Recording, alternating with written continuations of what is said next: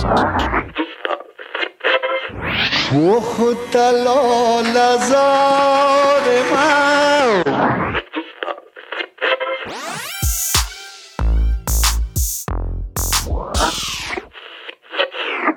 Samovar Network. The Samovar Network. Salam, salam, shtasten, singe.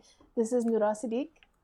And this is Weiss Hamid, and I'm always impressed by other people's Herati accents. Thank you, thank you. I've been spending way too much time with my dad Skyping people in Herat these days, so it's getting a little better. Um, but I gotta work on my Pashto. But and I need to learn the Pashto word actually for our topic today, which is on domestic violence. Um, we had a pretty heavy conversation on Facebook Live recently, and now we're transitioning it into this podcast. Uh, it was a really great conversation that was um, co sponsored by the Afghan American Community Organization, the Afghan American Women's Collective, the Afghan Diaspora for Equality and Progress, and us at the Samovar Network. And um, the organic way it flowed, I think it was that weekend, right, Weiss, that people, how did it start? Like, how did we get to having the Facebook Live? I think that's an important thing to maybe yeah, so there was that. Uh, I know there was a, I believe it was a TikTok video that was uploaded and shared by a pretty high profile Afghan celebrity. And then people started to uh, spread information of the fact that one of the participants of that TikTok video has had domestic violence allegations. And yeah. stemming from those domestic violence allegations became a bigger conversation about just how the Afghan diaspora handles domestic violence, how we deal with the victims, how we deal with the perpetrators, and it just became a very um, it became a, a, conversation outside of TSN, and then we thought that it would be a important enough topic for us to carry it, and then particularly with some of the folk who have been very vocal about it on both social media, in Twitter and on Instagram yeah, I think the most exciting part was that the as as folks will listen in a few, the the women on the front lines of the conversation um, were able to join us in in sort of discussing the reflections and what needs to happen in the community for us to be better about this. Um, and that really made me reflect a lot. So I was curious, was what you thought. Like I was pretty tired after the conversation because it was a pretty heavy day um, but it was also very empowering. One of the things I left the conversation really thinking about was introspection on how I'm holding myself and people in my life, especially men in my life, accountable to having any sort of uh, behavior that might lead down a path of domestic violence. Like, this is a slippery slope. There's a lot of things that happen before DV in terms of behavior that men may exhibit. So, I've been spending a lot of time thinking about that. I'm curious what your reflections were. Yeah, so you know, prior to the call, uh, when I was asked to help co-facilitate this thing, at first I was just like, "Yeah, of course I'll do it." And then leading up to the call, like especially the day before and even a little bit the day of, I was starting to grapple with the, sort of what my role was as a man in this conversation. You know, I was it was really troubling because I was thinking, on the one hand, you know, and I say it in the call where this is something that should not be the burden should not just be on women to have this conversation, and that both parts of the community, um, of course, when I say both parts, it's not necessarily a binary conversation, but you know, men should be shouldering uh, some of the labor as well, and that it should be something shared. At the same time, I also was very cautious and very cognizant that I'm it's also part of my goal to listen and to not and to allow the women in the space, especially the ones who have been at the forefront of this conversation, to have their space and right. to, you know, to validate and to, but also just to make sure that they are provided that space and not take too much of it up myself. Um, and so after the call, you know, I uh, like I'm I have my self conscious moments of I probably did I did I not say enough? Did I say too much? Did I say anything stupid? Um, so if anyone feels that I did any of those things, feel free to send me hate mail. I don't mind. um, but no, I was it was I think it ended up being a good conversation. I ended up leaving it feeling, you know, that it it went in directions that I didn't originally anticipate it to go to, Yeah. and that I particularly felt that it was a lot more nuanced than I was even expecting, which I'm I'm happy about. Yeah, and the user engagement on the, the Facebook Live was great. We I think we had a lot of great feedback from people listening in. So we would love to hear your feedback. And one of the things, like you said, Weiss, is it went in directions we may not have anticipated, but in an important way. So one of the goals after this conversation is to have a at least a few more follow up conversations. Um, one centered on toxic masculinity because that relates a lot to this um, one on spiritual abuse. So there's a few more directions. So this is just the sort of tip of the iceberg on continuing these conversations. Yeah, and I, I think it is important that, especially leading up to that call, and even moving forward, we have a we have a good social media team that's now been um, even expansive. We have now grown it. So, in terms of our Instagram account, in terms of our Twitter account and Facebook account, we really do want to urge people to continue to subscribe, continue to engage, um, because that is the best way that you can get our content. And we are, as Nora was saying, we are continuing to plow along and provide more and more content. So please subscribe, uh, follow, engage, because this kind of conversation it needs to happen with everybody here. And let us know what you think. But anyway, so uh, without further ado, uh, we now present the Facebook Live conversation for everybody. Salam, everyone. Uh, welcome to the Samawar Network. Uh, for those who know, my name is Noura. I'm calling in today from Toledo, Ohio. We have a really important conversation we're hosting tonight. The conversation is a heavy one, but it's a necessary piece to help people in our community in the process of healing. Domestic violence, as we all know, is a global issue that is seeped into all cultures and communities. But for us specifically, we're hoping to have a series of conversations, and this being the first one, on how we can tackle this within the Afghan diaspora and how we can negotiate through the cultural norms and social dynamics that make our case unique in the sense of finding solutions that fit the needs of our specific community. So while this is in no way an Afghan only problem, we as an Afghan community would love to be on the forefront on helping end um, the disease that is domestic violence. I want to turn over to my colleague Weiss. Hi and salam, everyone. My name is uh, Weiss Hamid. I'm calling from Los Angeles. Um, I just wanted to first indicate that this event is being sponsored by the Afghan American Community Organization, the Afghan American Women's Collective, the Afghan Diaspora for Equality and Progress, and the Samawar Network. Um, these organizations are endorsing the space to hold this conversation. They are not necessarily endorsing the individual thoughts and opinions of the speakers today, as they are just that. They are the thoughts and opinions of our speakers. And turning Um, to, Mhm.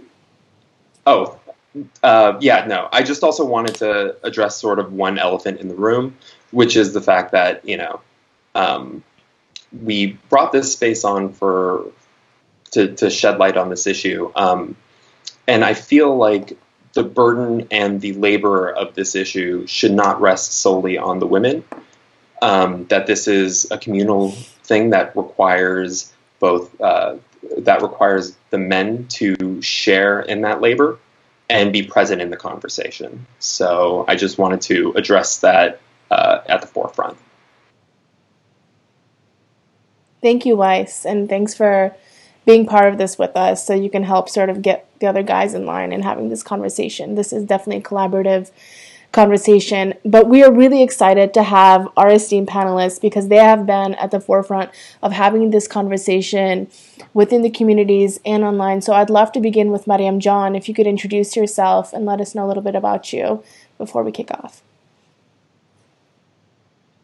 Hi everyone, my name is Mariam Haidar and I'm a I'm currently calling from Sacramento, but I live in Los Angeles. Um, a little bit about me. I'm a political science student. Um, I wasn't actually born in America. I was born overseas, like in Peshawar, and then I moved here when I was really young. So um, my perspective on everything is like a little bit like of what I experienced in Pakistan and Afghanistan here as well. Um, but other than that, that's a little bit about me. Okay, hi everybody. Salam. I'm Sahar. Um, I'm from Northern Virginia, but I'm currently in Dallas. A um, little bit about me. Um, I knew I wanted to get into social work, but now I'm after this, you know, all this discussion. I know I want to help, you know, battered women or abuse victims. Um, I personally have been through it myself, so I've always pushed the taboo topics and all of that um, on my platform, and you know, it's just got to keep it going. Hi, everyone. My name is Samaya Kazimi. Um, I'm from Los Angeles. I'm part of um, the Afghan American Women's Collective.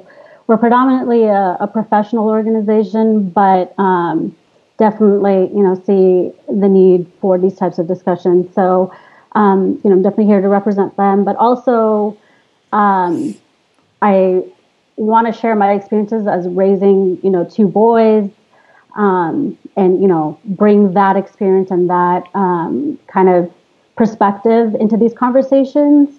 Um, and so I'm so honored to be here.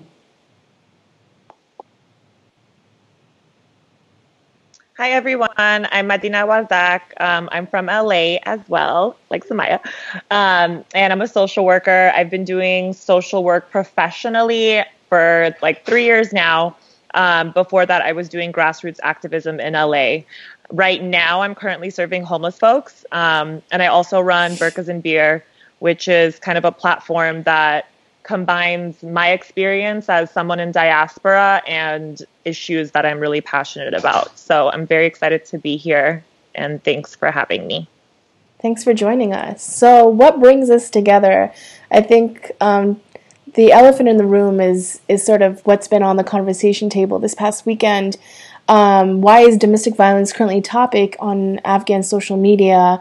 And I'll just sort of give a broad, for those that don't know, um, Aryana Sayeed had posted a video uh, on her Instagram page, and one of the individuals in the video has allegations against them, uh, domestic violence allegations. And so that has sort of precipitated a conversation within the community. There's a hashtag, right? Is it Believe Afghan Women is the hashtag? And so that's really what set off this conversation now. Um, I don't know if there's any other details I'm leaving out in terms of things that are important for individuals to know. Um, the intention isn't to get into name calling or details, but really use this moment to think about what is domestic violence, what forms does it manifest in, what can we do as a community? Because this person is, this is a disease that exists that like many people inflict on on victims. It's not one person; it's occurring in many instances, right? So I wanted to kind of turn the conversation from the weekend to what what is domestic violence. Madina, could you kind of kick off what a broad definition is and what some of the forms um, it manifests in look like? Yeah, absolutely. So, um, domestic violence is essentially it, it can manifest in a in a couple different ways. So, if we're looking at domestic violence, it's not just physical abuse; it's emotional abuse, sexual abuse, psychological abuse, economical abuse, technological abuse, and even spiritual abuse. So spiritual abuse is looking at, you know, these folks who are either leading these mass churches or spiritual groups or whatever it is. Um, it's a learned behavior and it, it, a lot of times it's shaped by your community, right? So, so folks um, who are either experiencing domestic violence or inflicting it, it's a lot of people talk about the nature versus nurture debate, but um, what we're seeing is that it's something that is perpetuated kind of in the community. So there's different forms of it, um, and it's it's a part of this larger problem of misogyny. Um, and different cultures experience it in different ways, and they deal with it in different ways. Um, but I just really want to make the point clear that it's not just an Afghan problem. Um, and a lot of times, the social ailments that Afghan folks experience tend to then be painted as stereotypes. Um, but there's reasons for all of this. And so that's not to take away any of the uh, complicity or or the guilt or whatever it is but but there's reasons why we tend to have these patterns. Um, they're really systemic and so we'll get into that. But but that's a little a little spiel about domestic violence That's super helpful. I think that people don't think about, they think of domestic violence and they just think of like the physical part. They don't think about the emotional abuse or spiritual abuse. Like a lot of the Afghan community, not all, um, are pretty religiously observant in some way. And so sometimes people will turn and use um, the Quran, for example, as a way to sort of um, hurt and harm people, right? And um, threaten them. And one of the things you mentioned is, and you men- you had a post on this on Burkas and Beer, is um, that war perpetuates violence, and so there is a history of some of the intergenerational trauma. How does that affect the conversation? Sure. So it's absolutely relevant. Um, if I can sum up intergenerational trauma into like a quote, it's hurt people hurt people. Mm. Um, and so what that essentially means, it, intergenerational trauma is this psychological theory that trauma can be transferred in between generations. Yeah. And so, so the the experiences of our ancestors and the way that they learned about the world around them, the messages that they received about the world, um, how they saw themselves fitting in the world, will have a profound impact on future generations. Um, the first example that I can think of, at least in my family, and I think other Afghan families have experienced this, is, is hoarding, the hoarding behaviors of our parents. Um, I remember growing up just wondering why it was so difficult for my mom to let go of things. And then I remember one time her looking at me and saying, Listen, I had to let go of everything in Afghanistan. And these plates that you're wanting me to get rid of are like golden platters to me and it just slapped me across the face because here I am trying to Marie Kondo the shit out of the house to make it look yeah. nice, not realizing that I'm re-traumatizing my mom, right? Yeah. And so that's essentially what intergenerational trauma is. It was first kind of documented formally in Holocaust um, descendants. And so there's it's it's a relatively new field, but there's a lot of research going into it now. And so we need to think about that when we're having this conversation because the majority of us are um, either children of refugees or we all refu- or we are refugees. Samaya, when you hear that, what is that? Does that resonate with any experiences of like how intergenerational trauma played out in communities you've seen, or? Yeah, I mean, just um, hearing Madina, you know, reference her mom, just like sorry, just got me really emotional right now, and um, because I see that in my family too.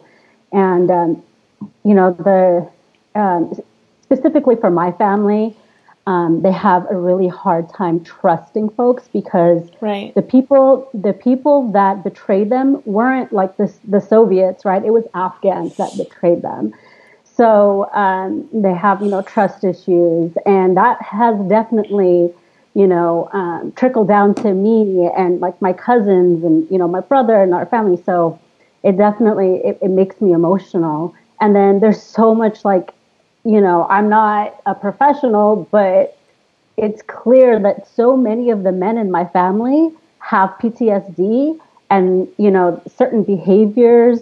And it, all comes from that trauma that they experienced, you know, back home, seeing their father be arrested and then never seeing him again. So it definitely um, strikes a chord for me.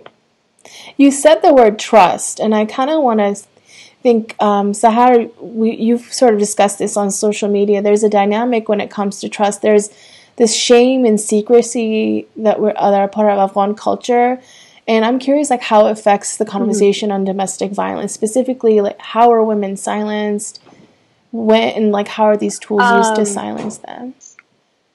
So I'm going to speak from a personal perspective and from what I've seen with this whole, you know, this past week. Sure. Um, one, it's you know, girls from a younger age were told in the Afghan community, you know, Sharmas, you can't you can't be known to talk to this guy. It's you know, bad shame. Oh, if even if he did all this to you, you're our family bad It's shame on you and you know, shame on us, you'll never get married. I, I remember being told like, well, no Afghan's gonna want to marry you. Well, you know, now what what Afghan family's gonna want you?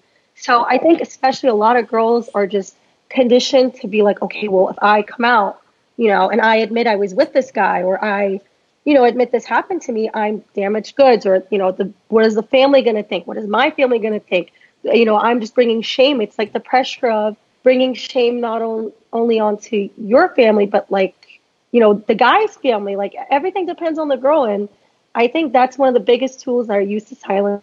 And then the second, which was a topic this past week, was you know, pictures or whatever it is. Like, you know, these guys will have them and then be like, oh, well, I'm just going to tell your parents we dated, or I'm just going to show your parents this, or I'm going to show this to, you know, your uncles and your cousins. And I mean, there's the amount of things that men can do to silence us. It's, I can go, literally, this panel can go on for days because, I mean, it's everything is on the shoulders of women from a young age. We're told, bad no mishi or don't wear your skirt like this, don't sit like this, don't do this, don't do that, don't do this, don't do that. And especially in our community, um, the men are protected. They are from their from by their moms, by their you know family. They're protected while we're thrown on the front line, like you know, by no Don't don't do this, don't do this, don't do that. So I mean, we're silenced in every way. Yeah, Mariam, do you have thoughts on that? I think you've seen a lot of the engagement on social media too. Like, what do you see from um, people that you interact with, followers, and their thoughts on this?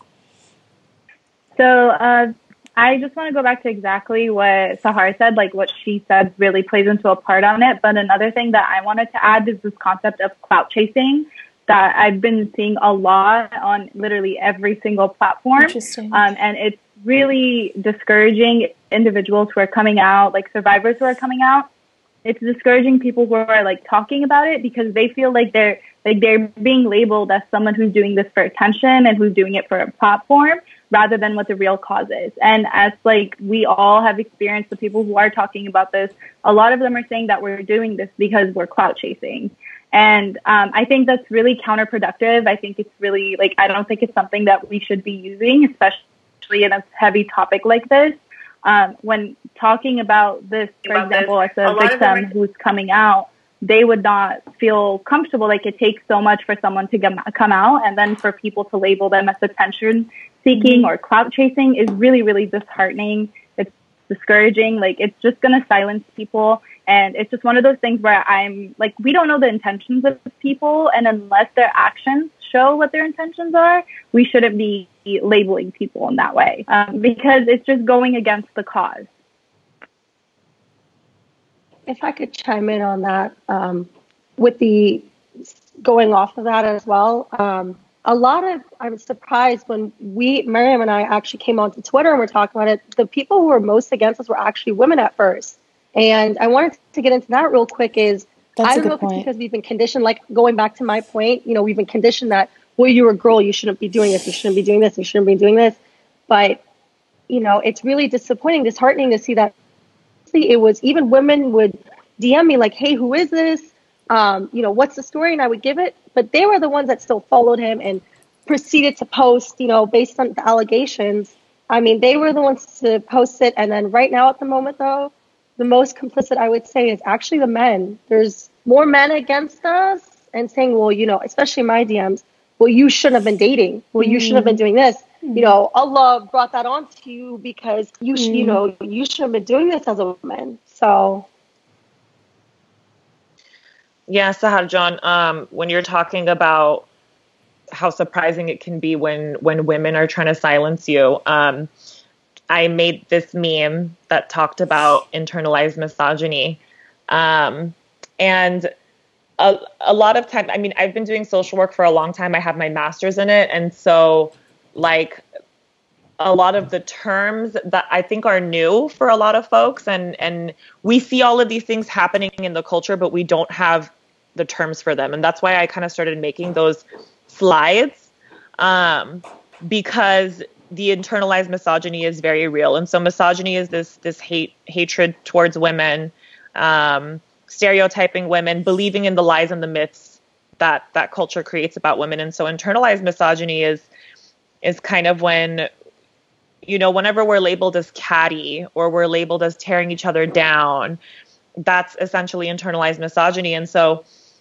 we we perpetuate that from from seeing mothers who treat their daughter-in-laws poorly or treat their daughters a certain way and their sons a certain way. We are the essentially women, we are the gatekeepers of misogyny. And so it's really important that we hold ourselves accountable too. And then when I'm trying to raise that, I mean, at least my, my experience has been when I try when I try to raise that um, issue, then folks will say things like, "Well, now you're not focusing on domestic violence; you're focusing on bashing another woman." We don't have to be so like you know hyper focused on one thing. There is a way to tackle all of these things because they all inform each other. There's problems are not like like lanes. They flow into one another. And so when we're talking about something like domestic violence it's really important that we also look at the people who are at the forefront of our community that have massive platforms that represent our community that have access and agency that we don't and make sure that we're holding them accountable and make sure that we are saying something. Because if the community is bringing something to you that they're concerned about and your response is to shame and to gaslight then that says something. And we should all be really angry about it. And as a victim, as a survivor, I can tell you that it made me very angry. And if I had to see the face of my abuser on a platform of a person in the community who's extremely prominent, I would be livid and I would be re traumatized and I would be really distraught and that's me thinking about my abuser okay so um I think that I think that it's important just to note that these things flow into one another, and there's absolutely no reason why we can't tackle all of them at the same time. And that's just a way that you, that that folks are trying to silence the people who are at the forefront of this. Absolutely, I mean, it reminds me. I think Bell Hooks said patriarchy has no gender. I think like you're saying, women are just as involved in holding up some of these norms that hurt themselves as well. Um, and I think that's really important to remember is that we need to hold ourselves accountable in supporting our sisters when they come forward with these claims. Um, I wanted to ask do you think the conversation this weekend was different? Did you see movement in terms of a response from the community that was more positive in terms of holding people accountable. What was there something different about the conversation this weekend, or is it more of the same when it comes to this conversation? And I open up to anyone that's been active because you all have been on the front lines of this conversation. Um, I want to say what I've been saying for the past week is the minute that men got involved, the minute, as messed up as it sounds, that's when it snowballed because there was, you know, Mariam was right behind me on Twitter. Um, there was a couple other girls that from the beginning were right behind. Yeah. But it took for um, Diz and a couple other men that really, you know, started to voice their opinion that people were like, oh, okay, maybe let me listen. Like, let me, and as messed up as it sounds, had it been just us still, like the girls, we would not be on this panel. Wow. This panel would not be happening. This, this, you know, this would have taken me, I mean, the first time I came out in August about that specific incident, I was shut within, I think, an hour or two, and I was attacked wow. by everybody. Um, Miriam, you know, she was there. She saw it happen. It took literally until men got involved for this panel to even be possible. Yeah, so I wanted to add to that because I was looking into why this time around was different than when we spoke about, uh, spoke out about it in August. Because this issue wasn't something that just came up last week. This has been going on since August, and Sahar has been the one who's speaking about it since August. And in August, she there were a lot of individuals who called her a liar, who didn't Wow. believe her, who said she was doing and like she, this was all false uh, accusations. And I the reason like I I agree like one of the reasons was that men got involved, but I think the other thing like there are a couple of other things. The first thing, the fact that we're all in quarantine, um, we don't have anywhere else to go, anything else to do besides being on social media. So what do you do? Like these are the things that you constantly see. Um, the fact that a very prominent figure in our in our community was the one who posted the video, and it was because that video went viral that people started to listen because now this is an individual that everyone is paying attention to. Um, the other thing I want to say um, was the fact that what one thing that we did different was instead of just keeping it on Twitter, we started posting it on our stories, and more girls got involved in posting it on our stories. I remember, I think it was like literally the day that it was posted, um, that I screenshotted Sahar's tweet and I put it on my story. And then I did like a, like I did little black screen and just went on with my opinion. And people started messaging me, asking me like, I had no idea, like what's going on. Please update us. So I think that all of these, these factors together is what really brought this entire issue to light to a degree that it wasn't before. And I think if the biggest reason, again, like in our in our culture, uh, men what men say has more weight than what women say. And so the fact that men got involved really did push the movement even more. Yeah, absolutely. Um, I a hundred percent agree with that. Um, you know, in my personal experience, and you know, I've been, I've been running Burkas and Beer for six years now, um, and this is the first time that I've since I've kind of been involved more with the Afghan diaspora. Um, this is the first time that I've seen such a snowballed effect of folks caring and being allies and it definitely is that piece of of men standing up and Sahar and Mariam John know like they had even come to me before and asked me to make a statement and I was terrified and the the reason is is because we're not I mean not only are we silenced whenever we try to literally just talk about our experience but the type of backlash that we get is really scary. And so um i wasn't willing to do that because i had i've i've experienced it before where you say something that people don't want you to say and you know people can quickly become really violent or make threats or do whatever. And then so when i saw like our male allies posting it it gave it gave me this buffer of like safety where it was like, well, it must be real because one of your bros is saying that it's real. So it's not just me and my girls. It's not just me and these Afghan girls complaining. It's like, no, like this, your bro is putting his stamp of approval on it. And so it must be real. And it's sad that it has to be that way. But I think we also need, need to identify what are protective factors and earlier how we were you know in the beginning of this discussion how we were talking about how the labor needs to be carried equally or or you know men need to be just as um, diligent in this it's like there are ways for men to be allies and there are ways for men to make us feel safe in this dialogue.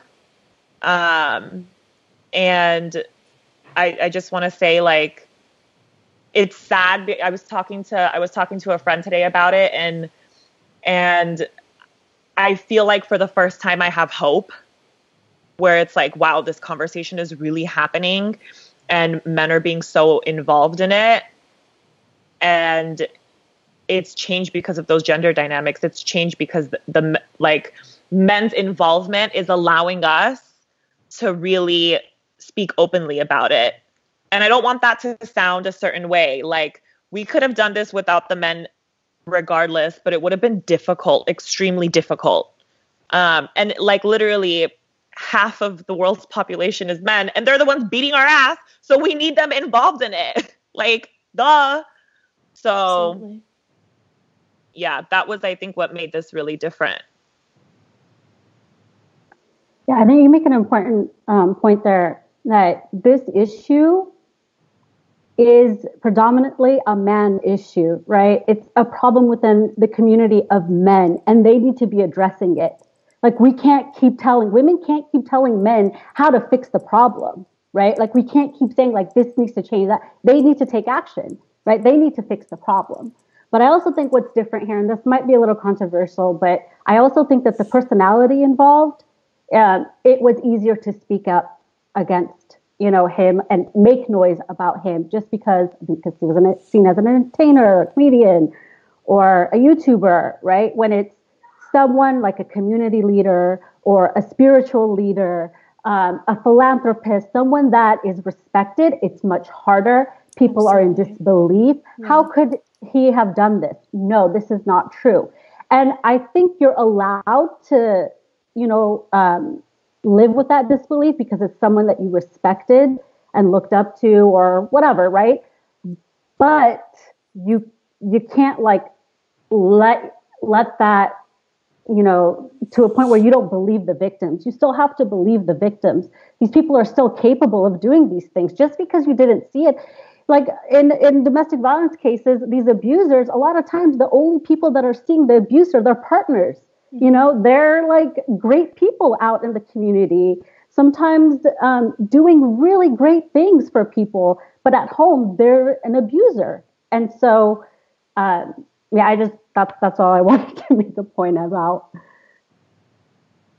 Um, I just wanted to throw some statistics in here also, um, just because one concept that's been coming up a lot is the fact that oh, what if it's like false and like, you know, falsely accused, like charges happen all the time. But um, I've done research on this topic before in the past in my poli sci classes. And um, 63% of cases, domestic abuse cases, aren't reported at all. And out of the 30% that are, 37% that are reported, less than 1% are false. And those false ones um, are only towards individuals, like, like mostly towards individuals who are either very rich or they're celebrities. So the likelihood of these situations like being false is very lower than like 1%. Um, and I, I just want to say that to those people who are saying, oh, this is false, or what if she's lying, or what if this is this or that, that's not to say that people don't, but the likelihood of it being like being false is very, very, very low. Yeah, to your point, Mariam, just chiming in on top of that. Oh, sorry. Go ahead. Go ahead. No, go ahead. Go. Uh, I just want to say, um, on top of that, the amount of messages I would get um, of, well, where's the proof? Well, where's the pictures? Like most of the time, you know, speaking from experience, we don't. You're not going to stop and be like, wait, let me take a selfie first, and then let me show everybody this selfie because a, if you're already asking for pictures, you're most likely going to deny that this was the cause of a guy because if you're already asking for that proof, you're just going to deny, deny, deny, deny the next picture you get. Or, I mean, it's going to take till the guy himself goes, Yeah, I did it for people who want that proof to be like, Oh, okay. You know what? I believe you now. All right. That's all I wanted to say. Just want to chime in. No, I think um, to the point of people coming forward. There's a severe underreporting, right? I think one of the biggest problems with domestic violence cases as well is that the legal system in the United States, at least, was not built for women. It was not built to protect women. There's a great book by Carol Pateman called The Sexual Contract, and it really discusses some of the overarching ways where the legal system was built for land owning white men. And so we're an afterthought. So even when domestic violence cases are brought forward to be adjudicated by the law, um, the it is an emotionally exhausting process for women, and there's no guarantee that they're going to be served the justice that they deserve, right? And so it's a high threshold, and this is something that clients are warned of when they go forward. So it takes a lot of bravery for women, and they're not protected necessarily just because they go forward the case, right? The legal system was not meant to protect women. It wasn't women were not involved when this was happening. So it is very much even the law, as much as we want justice, is is sort of set up not to help women. And I think that's a really important part to Mariam's point on women are underreporting because they don't necessarily trust that the law is going to be out there to help them or protect them. Um, but returning to men, one of the things that has come up um, that has been interesting is um, you all were talking about men calling out the abuser.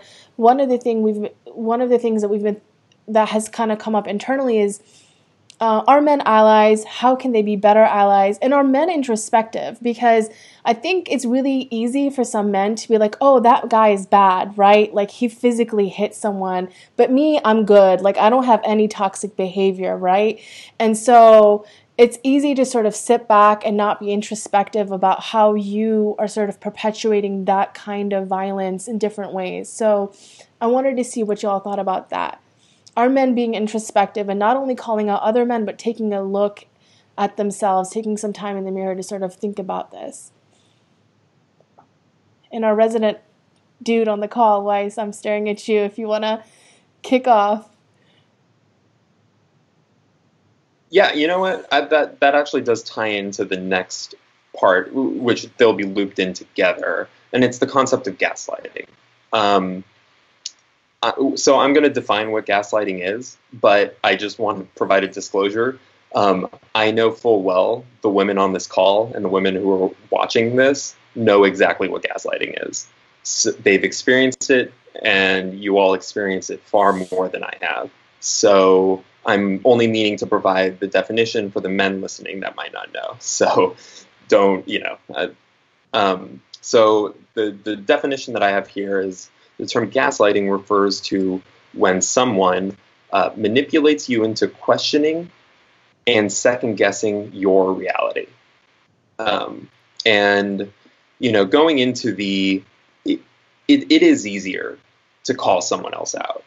You know, when, when people think that, especially uh, us men, think that we're being allies, it's like, well, I'm going to call out my boys when they say something.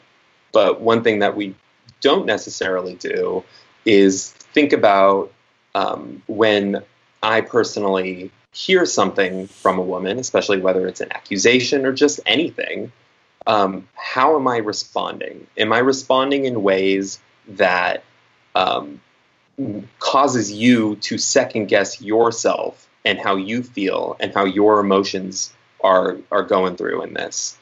And so I guess I wanted to open the floor up to see, um, you know, when it comes to something like that, essentially, you know, what responsibility do you feel men have when it comes to engaging in this kind of dialogue? Um, I'm just going to chime. Um, I think, I think we need them. You know, like I stated earlier, it didn't it didn't this topic did not even come about. This panel probably wouldn't be happening until it was for a couple of guys that got involved because no one I mean it's messed up, but no one takes us seriously. No one believes us. And there's always again the where's the proof and where's this, where's that. I mean, even before this situation, it didn't matter how much I spoke on this topic, it was like ignored or well, you know, you're dramatic or it probably didn't happen. And even people in my area who who knew it were very like, oh, it's you're just being dramatic, or the girls themselves have been through it, so it's like, well, you're just being dramatic. I've been through it too. Like it's not a big deal. Like they, so we need guys to speak up on it because what guy really like? It's very rare for men to sit and listen and be like, okay, you're right, I hear you, and you know, I'll, I'll we'll call them out, we'll hold them accountable. It never happens. So the more, not just men, but the more allies you have, the more we're able to combat the issue. And I think that's for any any topic, anything. Yeah, absolutely. And I think I think for the men who are listening who really want to be allies and just don't know how, one thing that's really crucial is um, like tone policing and the type of responses that you're going to get. Um, when you are used to fighting a battle alone, it's it can be really difficult to manage your emotions and so like there was a time where my where my assault had messed with me so badly that I completely distrusted men, didn't want to work with them, didn't want to be in the same office with them, um, was essentially terrified of men. And so when you're working, when you're doing this type of work and there's a power dynamic that is off, you have to be cognizant that you're not going to get somebody skipping over to you and being like, I'm so excited that you're here. That could be the, the case, but everybody has different responses to it. And so, um, asking, I, there was this great quote, and it said, asking marginalized people to control their emotions when they talk to you is the epitome of privilege. And so when I'm talking to you about my oppression and when I'm talking to you about an experience that was really painful, I don't need to sugarcoat it and I don't need to control my emotions to make this easier for you. If you're coming into my space because you want to help me or you you are claiming that you want to empower me, then it's better that you see this unfiltered. Um, because then that's us doing more emotional labor to try to control ourselves so that you feel better. And so I just wanted to put that out there that it's like you know, we think kumbaya, we're all going to hold hands and we're all going to be allies. But this is something that's really dirty and really painful and really hard and completely changes your life. And so if you're down with that cause, you have to be aware of how you might be perceived. It made me think when you said emotional. Um, y'all remember Brett Kavanaugh, um, the Supreme Court judge now his nomination process when he was accused um, how emotional he got right so there's this stereotype that women get emotional but the woman he assaulted held her calm so well when she was being te- when she testified and he's the one that freaking you know went was emotional and went ballistic when um, he testified. And to me that's just such a clear example right of what and the perception, you know, what the clear example of what men are able to get away with doing versus if a woman did that automatically before the uh, before the victim said anything, people presumed, you know, they lauded her like, wow, she's holding her cool because they don't expect us to. So there's this burden that you said that's placed on us that almost um, feels like a muzzle. And so I wondered what um, the rest of y'all thought about that. I actually want to go off what you said with the whole Brett Kavanaugh thing uh-huh. because um, I just want to throw a little point out there that just because someone is not legally held accountable does not mean they're not, you know, guilty of it. By the way, just because you know I know how these court proceedings everything goes, it's really hard for the guy to even get convicted. So I'm not really fond of people saying like, oh well, you know, guilty until you know, or innocent until proven guilty, because that's usually not even the case, especially with domestic violence Absolutely. cases. I mean, like Brett Kavanaugh, like, you know, that's what made me think of it is he never got charged, but I'm almost 100% I believe the woman. He did it. So this whole narrative that I keep getting in my DMs as well as, you know, innocent until proven guilty, I, I want to dismiss that because I, I've been through it. And does that mean I'm lying? I have no proof. I have no pictures. I have nothing because some people just don't want to relive that, you know? So just based on that background, I just maybe remember that. Yeah, Mariam, you had thoughts on this too, I believe, right? Yeah. So, like you mentioned, we do have a burden of uh, like just acting ra- quote unquote rationally, not being hysterical, you know, like that whole situation. But in these types of cases, like it's really really difficult as like I, I'm I don't want to say like I don't want to speak on the on the experience of victims, but like just as a human being, if you look at someone that has hurt you and you're constantly seeing them, how do you not expect someone to act in that certain way? Like, you know, so it it is like a little like I I know we have to do that, but it is really really unfair, and especially with this situation where people like Sahara was saying, where people are asking for proof, like you like people in general, like you guys are not the court, the jury, the judge for you to be demanding proof. And people have like open cases, like it's pending cases, so they can't provide proof anyways. And as like she was saying earlier, like you, there isn't a lot of like actual proof in these types of cases. Like there isn't. It's just it can be interpreted in many different ways, and a lot of people can't get charged in the first place.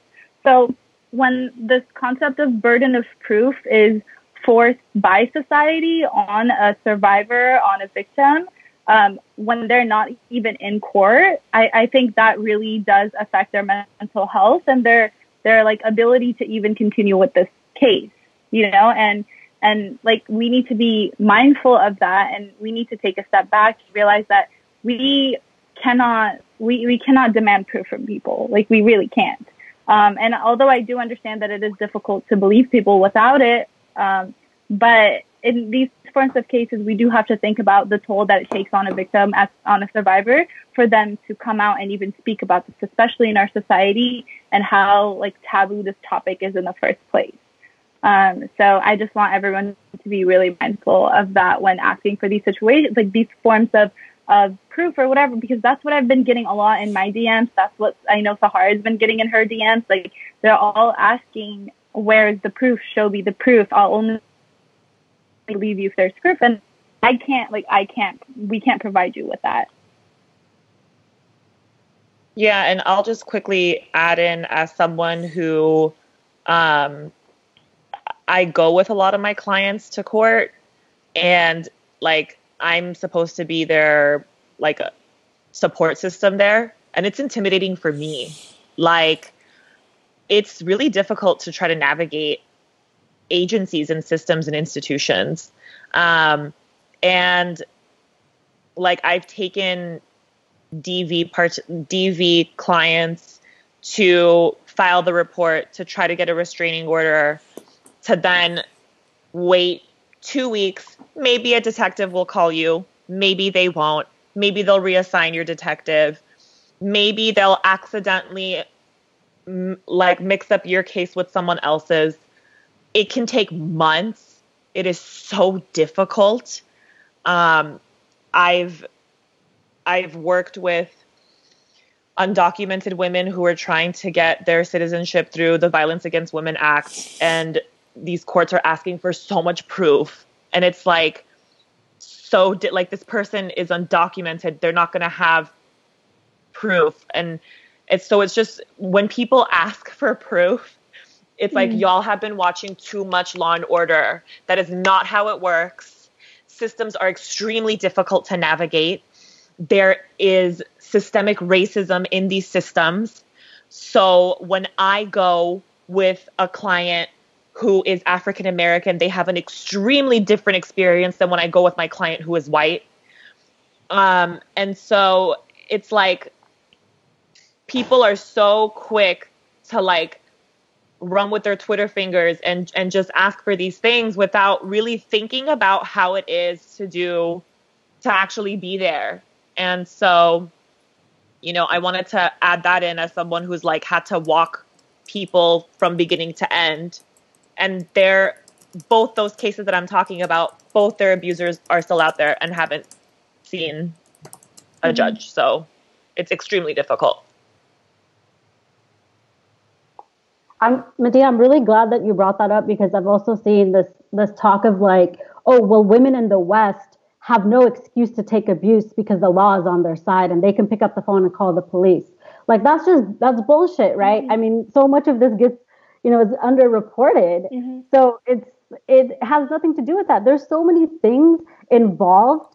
First of all, especially in our culture, in this culture of shame, it takes so much courage to tell someone in the first place. So when somebody does speak up, it has taken every single like ounce of their, you know, being to say something, right? To speak up and say that this happened to me and then to be like hit with, well, where's your proof? Like that just, and that's why women don't speak up, you know, in every community. That's why, because again, I go back to the point like a lot of these abusers, they're really good at mitigating their personalities outside of the home. So people don't see it. It's hard for them to believe. So women are like, well, nobody's going to believe me because he's like this, right? He's like that.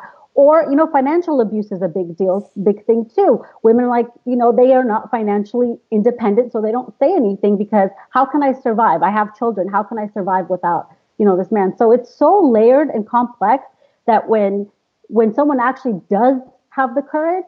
Like it's so painful to, you know, to have someone tell you to shut up. No, don't say anything. Don't do this. I had an experience as an adult just a few years ago where somebody very close to me, uh, somebody that I looked up to, I grew up with, did something very inappropriate, very, I won't get into the details of it.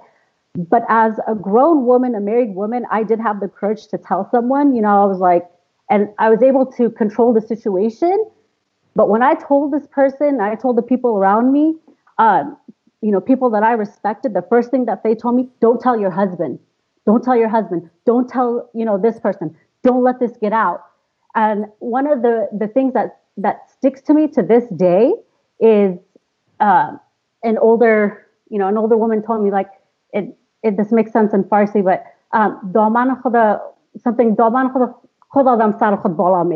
you know what that means? Like, you know, you're you're shaving, you know, you're you're uh, putting your like dirty laundry out there. Like, don't don't do it, don't yeah. do it. And honestly, for the longest time, I didn't tell my husband, and I was so afraid. And then finally, I was like, I did tell him, and it actually caused like, you know, a, a kind of an issue between us. He's like, you didn't trust me enough to come to me with this, but I was so in my head, even at like thirty something years old, that no, you're right. I I can't talk about this because this is like unbelievable. So for me to have that experience where I am, you know, surrounded with a lot of really strong people, supportive people, and I'm pretty like loud and confident and I'm not afraid of people. For me to have that experience, like I can't even imagine for for women that are dating, you know, a man where their family doesn't know about it, right? In those situations, it's so hard. Like that level, that that that whole concept of shame. Like, well, if you leave me, and I've been in this situation too when I was a teenager. If you leave me, I'm going to tell your family. I'm going to do this. I'm going to do that. This is what's going to happen. Where you know my boys are going to say that they slept with you. These are like real issues. And and again, when it comes to the responsibility of men, it's not just about calling people out when they when a man beats someone. It's about you know not talking about women, not making things up, not talking about, you know, um, your relationship and, and spreading rumors and saying, I slept with this girl or I slept with that girl, I did this, I did that. And actually, you know, um, calling your boys out in those situations too, not just from afar, somebody that you don't know, because it's easy to call out somebody when they're, you know, using like physical violence. That's an easy thing. It's these little things, these little things that are, that, that, you know, really matter too. And, and um, sorry, I'm getting all like, I'm getting all passionate over here. But yeah, I mean, yeah, I just wanted to. Samaya, I I love everything that you're saying, and I just wanted to add, how sad is it that guys have that ammo to be like, I'm gonna tell your family. Because wouldn't it be so cool if we were just like, tell my family, they're not going to believe you. But no, we can't say that because because our family will probably yeah I was put lucky us enough, through it, you know? I was lucky enough to where, you know, my parents were pretty like uh, pretty cool and like my mom actually knew of the situation. So I was lucky in that in that scenario. But when I did finally have the courage, and this was like when I was like 18, 19 years old, to say like, wow, this is this is crazy. like I can't do this. Um, I was like, whatever. It's your word against mine. Go say whatever you want. I'm just gonna keep denying it. Um, and I did. I denied it. I mean, now it's whatever. I don't care. You know, I'm freaking 38 years old now with two kids. I don't. I don't give a shit anymore, right? But um, but there's a lot of young girls, like teenagers, that are in this situation. You know, and so it's it's real. It's real. So, yeah. Um, I just want to say that this is why this talk is so important because it needs to it needs to change for our children. These issues that we're having as the first generation need to end for our kids because I mean it's it's way too much and if we aren't the the generation that changes it then who will be? Yeah, I actually do want to touch upon a point that was um, that you, some of you have mentioned already, especially when it comes to the like demanding of proof.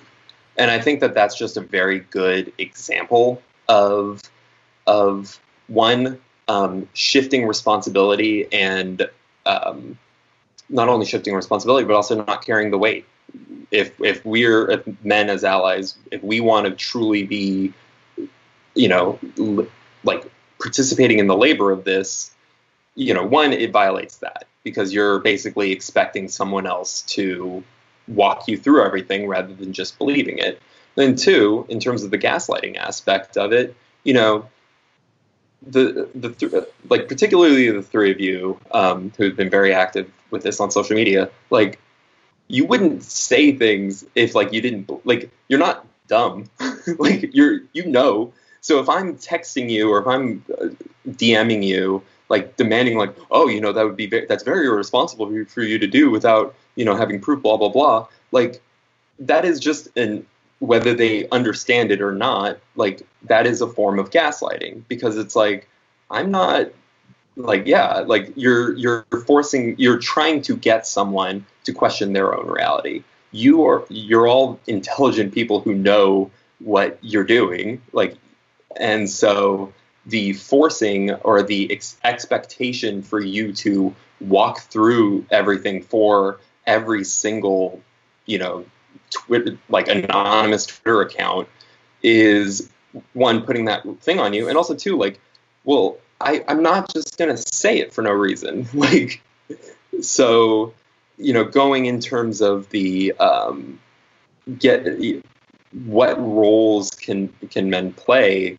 Um, that's just hearing all, you know, the, the four of you explain that is just that's just perf- a perfect indication, at least for me, of what men can do that and and mo- and just as importantly what men should not be doing um, when it comes to hearing this kind of thing. Because the abuse like like yes like we should be rooting out abuses, but also and also in terms of that like how do you have this kind of dialogue and how to have this conversation um, without the need of expecting all the burden to be on on women, and then two, also just validating and acknowledging what women are saying without um, expecting them or questioning their sense of reality. I just had one quick thing to say that going back to when I was saying that um, we men do have like what they say has more weight in our community than women. Uh, we have a tendency as a community. I don't want to say all of us, but most of us, the Afghan culture community, uh, we tend to believe abusers over victims. We tend to ask victims for so many pictures and proof and this and that. But if an abuser says, "Oh, I didn't do it," then they didn't do it. And I think we need to shift that, and we need to shift the way we see those things um, and instead like allow victims to be heard and to be listened and to like allow them to speak and to believe them rather than just saying, oh, well, prove it to us. Uh, otherwise, we believe the abuser when he says or she says that it's going to happen. Yeah, and just to just to kind of add two things to that too, it's I I think it points out the privilege that men have when they are so far removed from the reality that women live every single day, where it's like, how could that have happened to you? Well, because it doesn't happen to men. It, it, I mean, it happens. Let me completely backtrack that. Of course, it happens, but the number is really, really disproportionate, right? And so it points out to to men's privilege, where it's not their lived reality, it's not their lived experience. Um, and then the second thing that I just want to add is I, I can speak for myself when I say nobody wants to feel and out themselves as a victim. That's not something that that you want to go around and skip around town saying. Um, it's something that is like really intimate and really painful. And i i can't imagine that anyone would be excited about coming out and saying that Thank you, Meadow. Um, we've kind of already started this, but I wanted to give a shout out to Frishta Kakar for asking this question. Uh, what do you think should happen next? Um, what is a good action plan? Um, Frishta says, I feel like there needs to be events that talk about this topic. What are solutions we have in terms of thinking about moving this conversation forward? Um, if you want to start, Madina. Yeah. Yeah, for sure. Um, I definitely just me being a mental health advocate and being a social worker and training right now to be a therapist, I think that it's really important that everyone goes to therapy. Um, I it's really difficult to navigate and access therapy, and and that's true. Um, but we need to like if you're keeping everything inside you're going to take it out in really negative ways and just like how i said earlier hurt people hurt people right like there's okay so so whenever i work with victims of human trafficking not only are we seeing that girls who have been trafficked often come like it's also something that's intergenerational but but boys are also groomed to become pimps when they're older. And so like these abusers were once little babies. And thinking about the types of messages that we're sending little boys and little girls. Um, and so i think that's why it's really important to go to therapy and it's really important for us to do like to have community spaces and and just like a lot of collaborative work. Um, but most importantly going to therapy. And the reason that i say that is because it gives you the chance to it gives you the chance to really look at yourself introspectively and have someone who's impartial help you along. Um, so that's like my first thing is go to therapy. You know you need it, so just go. I almost think there should be a hashtag, especially for men, like the mirror challenge. Like every dude after this call needs to go look themselves in the mirror and ask what problems do I have, what traumas do I have, and what am I doing to the women in my life? Did I have a temper tantrum on a call towards my sister, towards my mom, towards my girlfriend? Like, take a freaking second. If you if these guys are doing these challenges, do a mirror challenge. Have the conversation. Women should do the same because they're like y'all said, women are are a part of this process too, but that introspective work is so needed. People can yeah. comfortably point to others, but are they are they pointing and doing the healing work themselves? Yeah, um, and just one more thing I just really quickly wanted to add. This culture of misogyny, this culture of patriarchy, it's damaging to men. Men have higher rates of suicide, higher rates of addiction, higher rates of engaging in risky behaviors um, higher rates of, of self injury. And that's because the messages that we're sending men is boys don't cry, don't be a little bitch, handle it. And, you know, be a OG about it and just roll on and do your fucking thing. That's why men have shorter lifespans. It's not just because we have like we're, women are eating ambrosia and are just living forever. No, it's because we are more in tune with our emotions because from a young age we were told that it's okay to be in tune with our emotions and boys were told that it's not. And so this work isn't just for us. This work is for you and you need to be committed into it if you want to live a long life. You want to live a good, fulfilling, healthy life, then then check your masculinity because it's literally killing you. Yeah. I wanted to just Oh, go ahead. With that, um, sorry, for like the solutions, like this, like everyone I've been seeing tweeting is it's such a taboo topic. And the problem is because not, not enough people are speaking about it. And not just in this, but in terms of everything, like, you know, Madina was saying, like, your misogyny is killing you. Like, you want to live a long life? Like, it's not just this, it's all these taboo topics that we're told not to talk about. You know, with the Domanata, what was it, Domanata? Um, I've heard that so many times. I've I've been told that many times, but I mean, uh, we're at the stage where yes, we're Afghan, yes, we love our culture, but we're in America, and we really, really have to somehow not adapt, but in a way like combine the two. You can't. I mean, you you can't live in this misogynistic bubble. Like we're not like our we're not our mothers, we're not our grandmothers, we're not our you know we're not tolerating that, and that needs to all these taboo topics have to be brought up one by one by one and I don't care who gets uncomfortable or who says, well, you know, and don't say stuff like that or this and that. It has to be brought up or else our children are going to suffer and then our, their children are going to suffer. And it's just going to keep going. That interracial, you know, trauma or that intergenerational trauma is just going to keep going. I just wanted to quickly point out that because we have the luxury of being able to access therapy, we're not living in a war zone, right? And so we we have that luxury of being able to introspect and and like look take a look at our culture and, and do all of those things. And so we need to take advantage of that.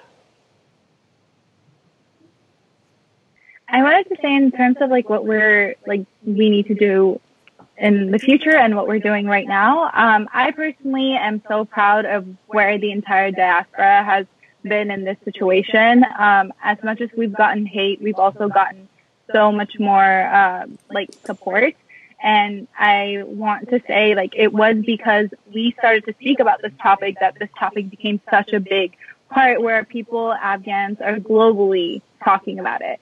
And that is the first step. This is where it started. And the way that, just like Madina said, to like go to therapy, check your masculinity. Sahar was saying that. And I think we need to also have a healthy and positive outlet for our Afghan women and women of all kinds, you know, but specifically like for Afghan women where they can talk about what's going on with them. It can be anonymous or whatever where they can feel like they're being heard and, or, or men. I'm not saying that it's just women, but also men. Um, and for us to be able to have these conversations away from just social media to like our homes, to speaking with our parents about it, to speaking with our friends about it and holding everyone accountable because I believe like from my experience ever within the Afghan community, this is the first time I'm seeing someone actually being held accountable for domestic abuse um, and not just one person, but multiple people and enabling them or anything like that. And I'm really, really proud of us for doing this because we're becoming the change that we want to see.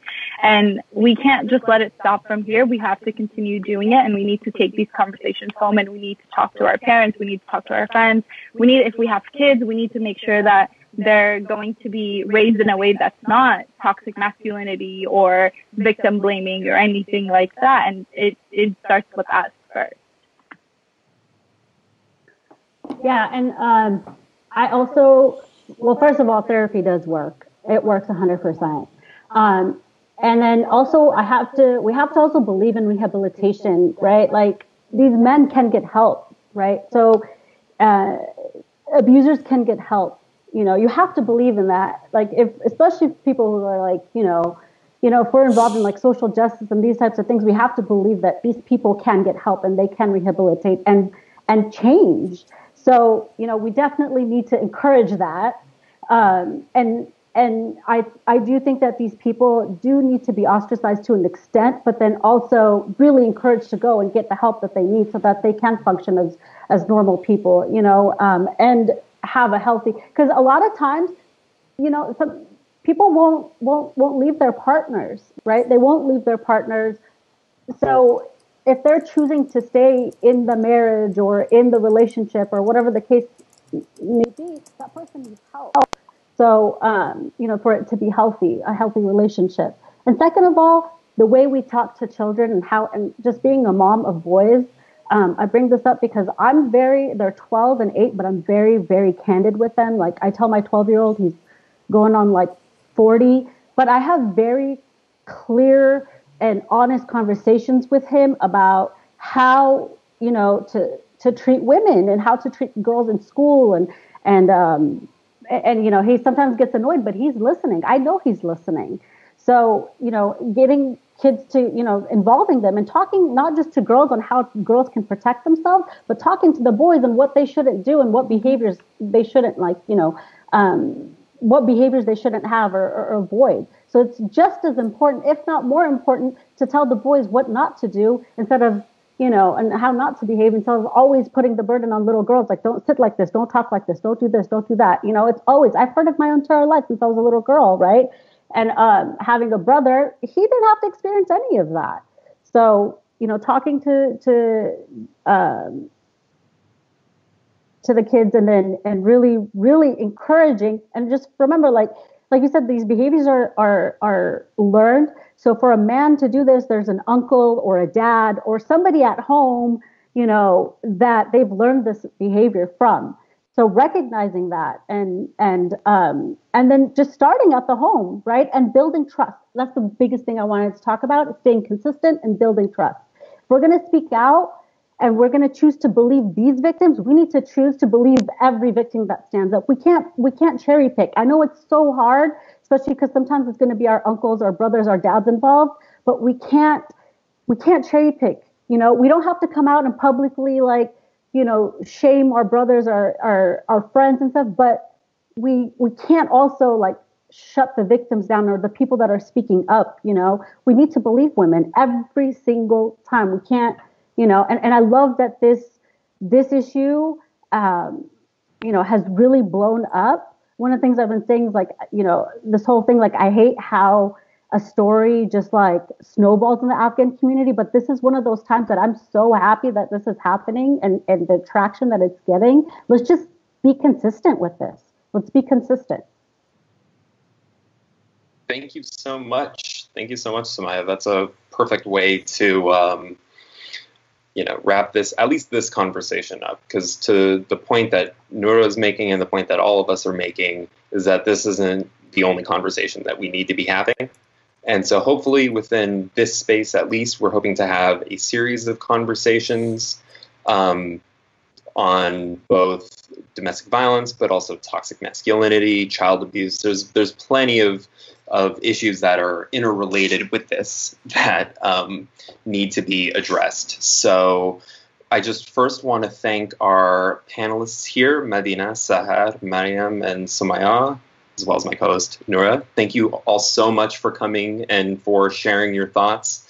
Um, for those of you listening, feel free, please add all of them on social media because they're all very fascinating um, people that are providing very, very meaningful work right now. And, you know, especially for the men here to ele- elevate these voices because these voices are important in this struggle. Um, I want to also thank uh, the sponsors for today's event, which was the Afghan American uh, Community Organization, the Afghan American Women's Collective, the Afghan Diaspora of Equality and Progress, and uh, sorry, the Afghan Diaspora for Equality and Progress, and of course the Samovar Network. Um, thank you all for attending. Thank you for giving us uh, your time, and thank you again to the guests.